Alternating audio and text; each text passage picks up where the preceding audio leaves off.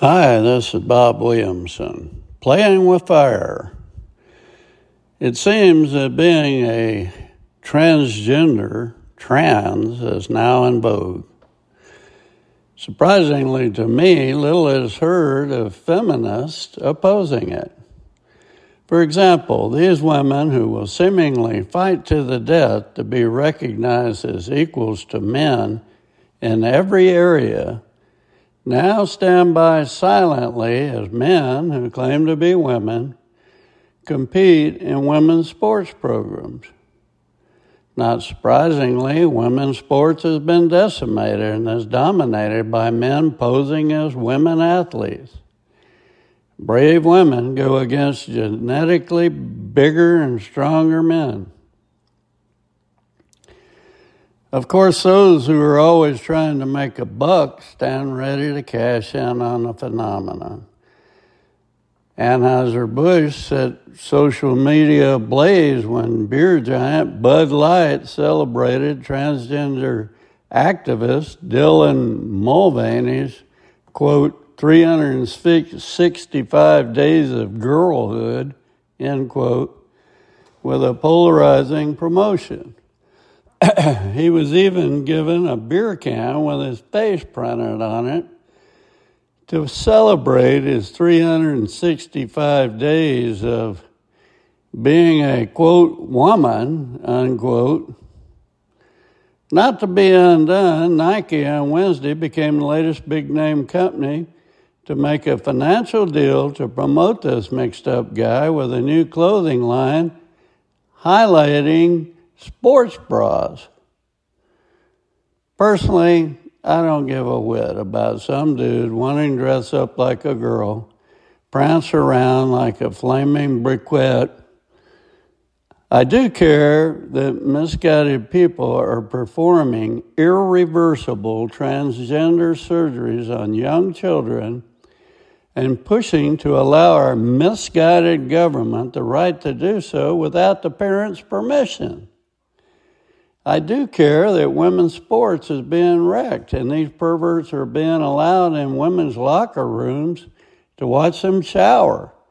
And I do care that little children are exposed to drag queen shows where the homosexuals straddle young children simulating sexual acts. Not long after founding the Jesus Alliance, I began a think tank in Washington, D.C. to fight sex trafficking of children. Experts in most fields that dealt with the exploitation and rape of children were on the board. I remember one member stating that pedophiles had recently launched a major initiative to legalize pedophilia. I remember wondering if such a thing could ever happen. Of course, this ongoing promotion, which began in California, is now gaining traction. The glorification of homosexualities and their lifestyles has now become a mainstream issue in many different areas, and it's highly organized and well funded. As you see this immoral activity and depravity progress day after day, just remember that God has forbidden humankind from engaging in homosexuality. We were created in God's image, and His immutable laws don't allow for changing His plan. You may choose not to believe the Bible and make up your own rules, and all of society might even follow you like lemmings headed for the cliff? If so, no, we were all endowed with a free will, but there will be consequences for behavior that goes contrary to God's laws, and He does not change.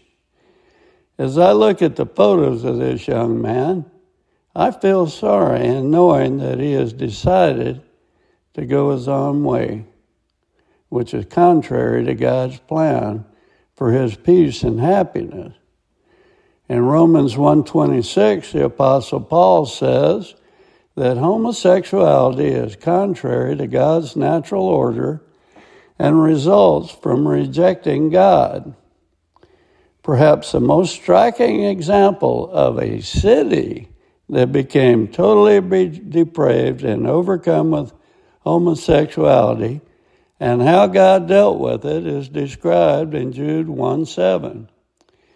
Just as Sodom and Gomorrah and the surrounding cities, which likewise indulged in sexual immorality and pursued unnatural desire, serve as an example by undergoing a punishment of eternal fire.